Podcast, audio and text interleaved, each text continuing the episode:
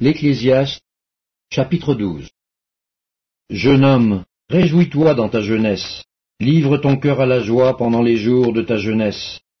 Marche dans les voies de ton cœur et selon les regards de tes yeux. Mais sache que pour tout cela, Dieu t'appellera en jugement. Bannis de ton cœur le chagrin, et éloigne le mal de ton corps, car la jeunesse et l'aurore sont vanité. Mais souviens-toi de ton Créateur pendant les jours de ta jeunesse, avant que les jours mauvais arrivent et que les années s'approchent, où tu diras Je n'y prends point de plaisir. Avant que s'obscurcisse le soleil et la lumière, la lune et les étoiles, et que les nuages reviennent après la pluie, temps où les gardiens de la maison tremblent, où les hommes forts se courbent, où celles qui moulent s'arrêtent parce qu'elles sont diminuées, où ceux qui regardent par les fenêtres sont obscurcis, où les deux battants de la porte se ferment sur la rue, quand s'abaisse le bruit de la meule, où l'on se lève au chant de l'oiseau, où s'affaiblissent toutes les filles du champ, où l'on redoute ce qui est élevé, où l'on a des terreurs en chemin, où l'amandier fleurit, où la sauterelle devient pesante, et où la capre n'a plus d'effet, car l'homme s'en va vers sa demeure éternelle, et les pleurs parcourent les rues. Avant que le cordon d'argent se détache, que le vase d'or se brise, que le seau se rompe sur la source, et que la roue se casse sur la citerne. Avant que la poussière retourne à la terre, comme elle y était, et que l'esprit retourne à Dieu, qui l'a donné. Vanité des vanités, dit l'Ecclésiaste, tout est vanité. Outre que l'Ecclésiaste fut un sage, il a encore enseigné la science au peuple, il a examiné, sondé, mis en ordre un grand nombre de sentences. L'Ecclésiaste s'est efforcé de trouver des paroles agréables, et ce qui a été écrit avec droiture, ce sont des paroles de vérité. Les paroles des sages sont comme des aiguillons, et, rassemblées en un recueil, elles sont comme des clous plantés, donné par un seul maître. Du reste, mon fils, tire instruction de ces choses. On ne finirait pas si l'on voulait faire un grand nombre de livres, et beaucoup d'études est une fatigue pour le corps. Écoutons la fin du discours. Crains Dieu et observe ses commandements. C'est là ce que doit tout homme. Car Dieu amènera toute œuvre en jugement au sujet de tout ce qui est caché, soit bien, soit mal. Le Cantique des Cantiques, chapitre 1 Cantique des Cantiques de Salomon Qu'il me baise des baisers de sa bouche, car ton amour vaut mieux que le vin. Tes parfums ont une odeur, ton nom est un parfum qui se répand. C'est pourquoi les jeunes filles t'aiment. Entraîne-moi après toi, nous courrons. Le roi m'introduit dans ses appartements. Nous nous égayerons, nous nous réjouirons à cause de toi. Nous célébrerons ton amour plus que le vin. C'est avec raison que l'on t'aime. Je suis noire, mais je suis belle, fille de Jérusalem, comme les tentes de Kédar, comme les pavillons de Salomon. Ne prenez pas garde à mon teint noir, c'est le soleil qui m'a brûlé. Les fils de ma mère se sont irrités contre moi. Ils m'ont faite gardienne des vignes. Ma vigne à moi, je ne l'ai pas gardée. Dis-moi, ô toi que mon cœur aime, où tu fais paître tes brebis, où tu les fais reposer à midi? Car pourquoi serais-je comme une égarée près des troupeaux de tes compagnons? Si tu ne le sais pas, ô la plus belle des femmes, sors sur les traces des brebis, et fais paître tes chevreaux près des demeures des bergers. À ma jument qu'on attelle au char de Pharaon, je te compare, ô mon ami. Tes joues sont belles au milieu des colliers, ton cou est beau au milieu des rangées de perles. Nous te ferons des colliers d'or avec des points d'argent. Tandis que le roi est dans son entourage, mon art exhale son parfum. Mon bien-aimé est pour moi un bouquet de myrrhe qui repose entre mes seins. Mon bien-aimé est pour moi une grappe de Troène, des vignes d'Engedi. Que tu es belle, mon ami, que tu es belle. Tes yeux sont des colombes. Que tu es beau, mon bien-aimé, que tu es aimable. Notre lit, c'est la verdure. Les solives de nos maisons sont des cèdres, nos lambris sont des cyprès. Le Cantique des Cantiques, chapitre 2 Je suis un narcisse de Saron, un lys des vallées. Comme un lys au milieu des épines, tel est mon ami parmi les jeunes filles. Comme un pommier au milieu des arbres de la forêt, tels les jeunes hommes. J'ai désiré m'asseoir à son ombre, et son fruit est doux à mon palais. Il m'a fait entrer dans la maison du vin. Et la bannière qu'il déploie sur moi, c'est l'amour. Soutenez-moi avec des gâteaux de raisin. Fortifiez-moi avec des pommes, car je suis malade d'amour. Que sa main gauche soit sous ma tête, et que sa droite m'embrasse. Je vous en conjure, filles de Jérusalem, par les gazelles et les biches des champs, ne réveillez pas, ne réveillez pas l'amour, avant qu'elle le veuille. C'est la voix de mon bien-aimé. Le voici. Il vient, sautant sur les montagnes, bondissant sur les collines. Mon bien-aimé est semblable à la gazelle ou au fan des biches. Le voici, il est derrière notre mur, il regarde par la fenêtre, il regarde par le treillis. Mon bien-aimé parle et me dit, Lève-toi, mon ami, ma belle, et viens. Car voici, l'hiver est passé. La pluie a cessé, elle s'en est allée. Les fleurs paraissent sur la terre, le temps de chanter est arrivé, et la voix de la tourterelle se fait entendre dans nos campagnes. Le figuier embaume ses fruits, et les vignes en fleurs exhalent leur parfum. Lève-toi, mon ami, ma belle, et viens. Ma colombe, qui te tient dans les fentes des rochers, qui te cache dans les parois escarpées, Fais-moi voir ta figure, fais-moi entendre ta voix, car ta voix est douce et ta figure est agréable. Prenez-nous les renards, les petits renards qui ravagent les vignes, car nos vignes sont en fleurs. Mon bien-aimé est à moi, et je suis à lui. Il fait paître son troupeau parmi les lys. Avant que le jour se rafraîchisse et que les ombres fuient, reviens. Sois semblable, mon bien-aimé, à la gazelle ou au fond des biches sur les montagnes qui nous séparent. Le Cantique des Cantiques, chapitre 3 Sur ma couche, pendant les nuits, j'ai cherché celui que mon cœur aime. Je l'ai cherché, et je ne l'ai point trouvé. Je me lèverai, et je ferai le tour de la ville, dans les rues et sur les places. Je chercherai celui que mon cœur aime. Je l'ai cherché, et je ne l'ai point trouvé.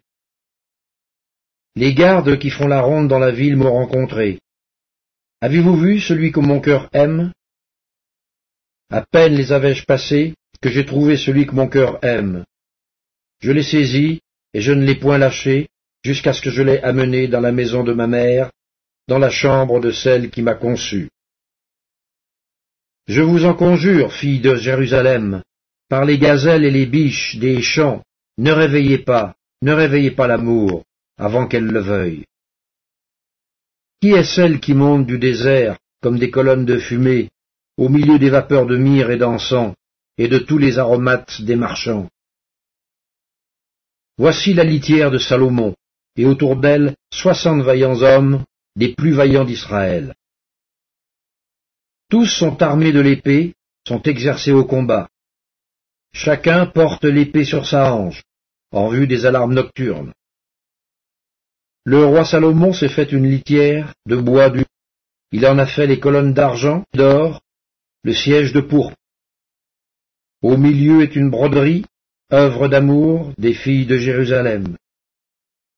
Sortez, filles de Sion, regardez le roi Salomon, avec la couronne dont sa mère l'a couronné le jour de ses fiançailles le jour de la joie de son cœur. Le Cantique des Cantiques, chapitre 4 Que tu es belle, mon ami, que tu es belle. Tes yeux sont des colombes derrière ton voile. Tes cheveux sont comme un troupeau de chèvres, suspendus au flanc de la montagne de Galade. Tes dents sont comme un troupeau de brebis tondues qui remontent à l'abreuvoir. Toutes portent des jumeaux, aucune d'elles n'est stérile. Tes lèvres sont comme un cil cramoisi, et ta bouche est charmante.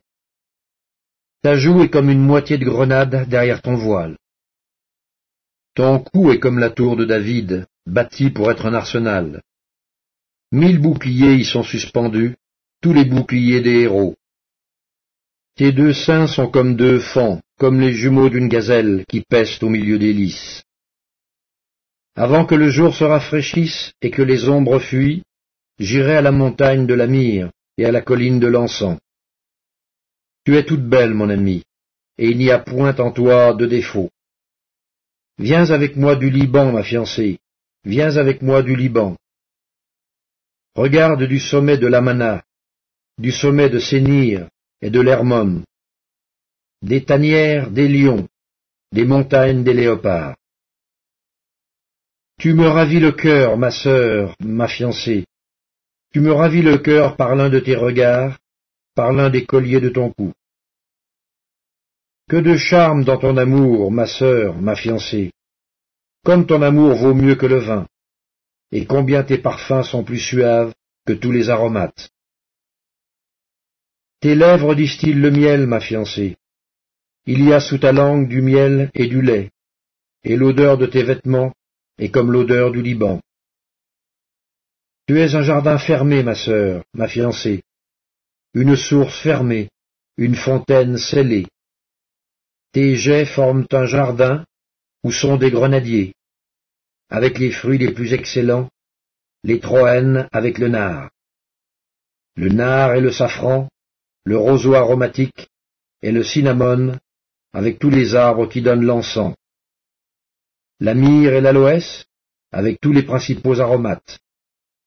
Une fontaine des jardins, une source d'eau vive, des ruisseaux du Liban. Lève-toi, Aquilon, viens, autant, soufflez sur mon jardin, et que les parfums s'en exhalent. Que mon bien-aimé entre dans son jardin, et qu'il mange de ses fruits excellents.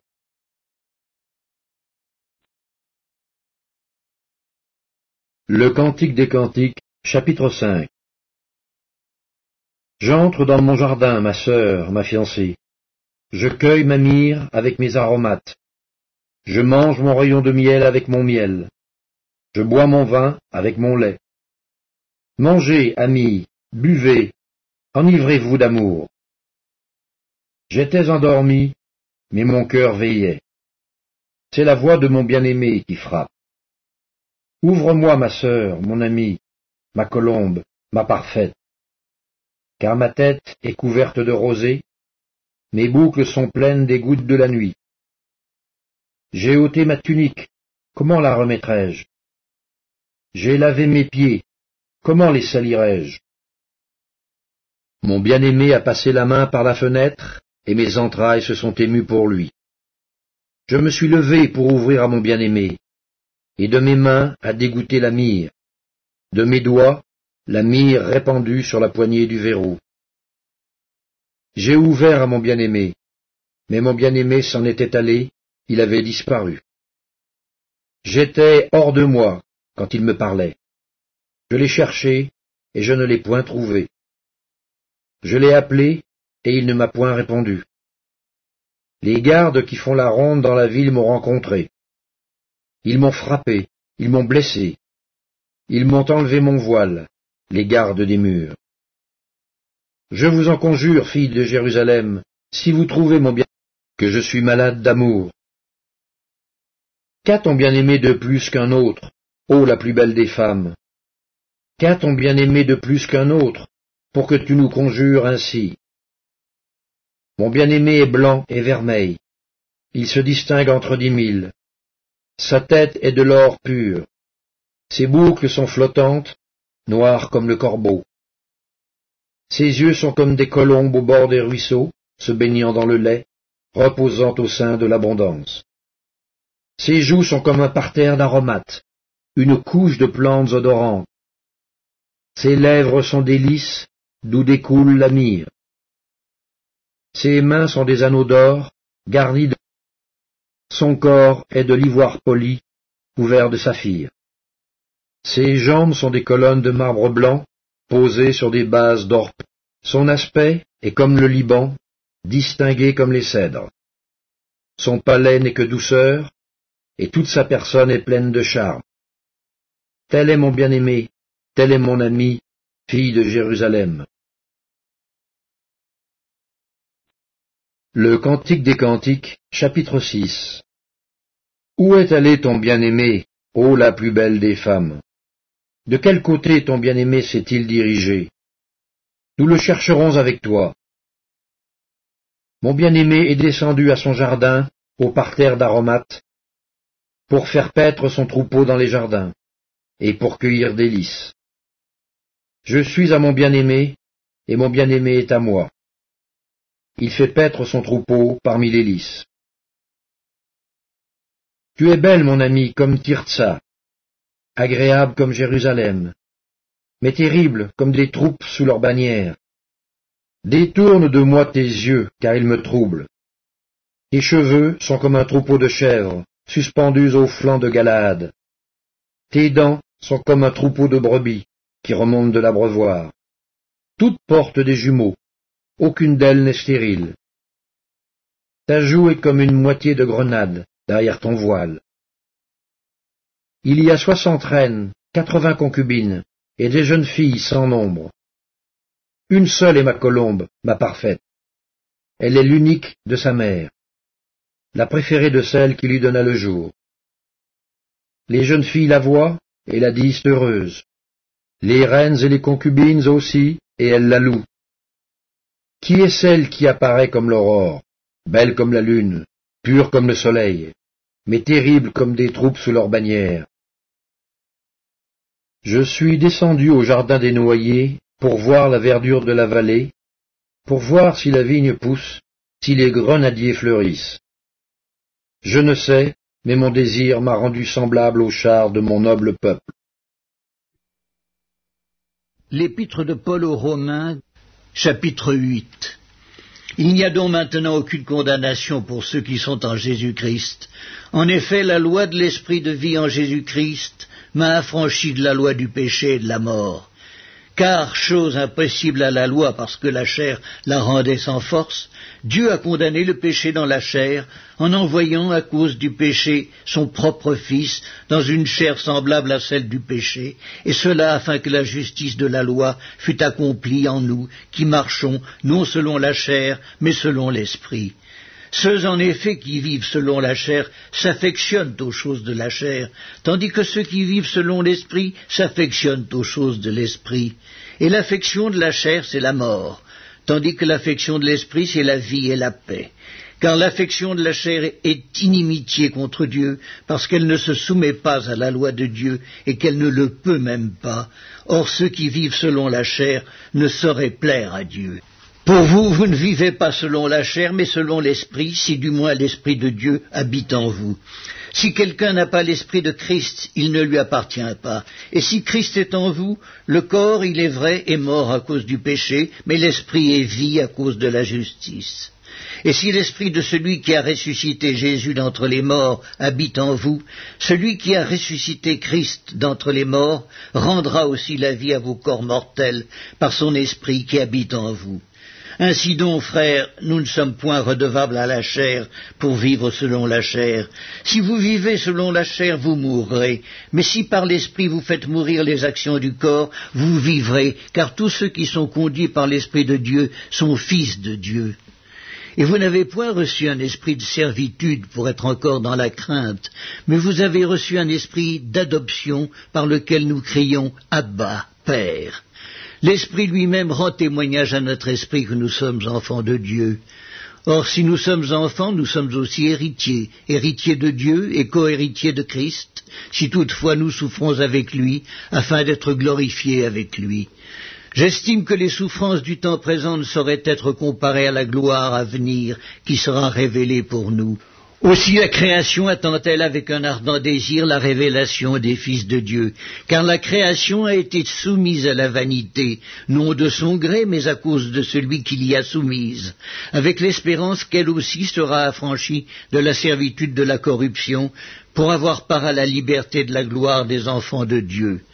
Or nous savons que jusqu'à ce jour la création tout entière soupire et souffre les douleurs de l'enfantement. Et ce n'est pas elle seulement, mais aussi nous, qui avons les prémices de l'Esprit, nous aussi nous soupirons en nous-mêmes en attendant l'adoption, la rédemption de notre corps. Car c'est en espérance que nous sommes sauvés. Or l'espérance qu'on voit n'est plus espérance. Ce qu'on voit, peut-on l'espérer encore? Mais si nous espérons ce que nous ne voyons pas, nous l'attendons avec persévérance. De même aussi l'Esprit nous aide dans notre faiblesse, car nous ne savons pas ce qu'il nous convient de demander dans nos prières. Mais l'Esprit lui-même intercède par des soupirs inexprimables, et celui qui sonde les cœurs connaît quelle est la pensée de l'Esprit, parce que c'est selon Dieu qu'il intercède en faveur des saints.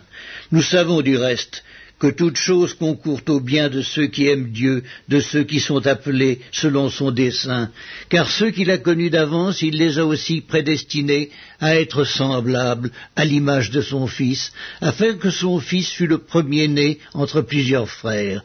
Et ceux qu'il a prédestinés, il les a aussi appelés, et ceux qu'il a appelés, il les a aussi justifiés, et ceux qu'il a justifiés, il les a aussi glorifiés.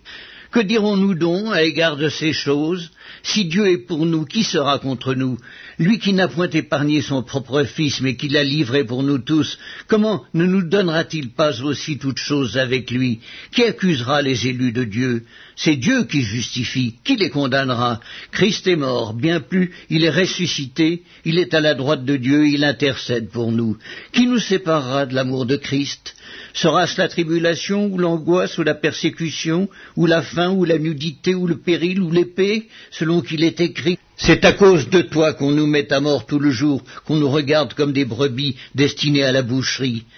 Mais dans toutes ces choses, nous sommes plus que vainqueurs par celui qui nous a aimés, car j'ai l'assurance que ni la mort, ni la vie, ni les anges, ni les dominations, ni les choses présentes, ni les choses à venir, ni les puissances, ni la hauteur, ni la profondeur, ni aucune autre créature ne pourra nous séparer de l'amour de Dieu manifesté en Jésus-Christ notre Seigneur. L'épître de Paul aux Romains, chapitre 9. Je dis la vérité en Christ, je ne mens point, ma conscience m'en rend témoignage par le Saint-Esprit. J'éprouve une grande tristesse et j'ai dans le cœur un chagrin continuel, car je voudrais moi-même être anathème et séparé de Christ pour mes frères, mes parents selon la chair, qui sont israélites, à qui appartiennent l'adoption et la gloire et les alliances et la loi et le culte et les promesses et les patriarches, et de qui est issu selon la chair le Christ, qui est au-dessus de toutes choses, Dieu béni éternellement. Amen. Ce n'est point à dire que la parole de Dieu soit restée sans effet, car tous ceux qui descendent d'Israël ne sont pas Israël, et pour être la postérité d'Abraham, ils ne sont pas tous ses enfants.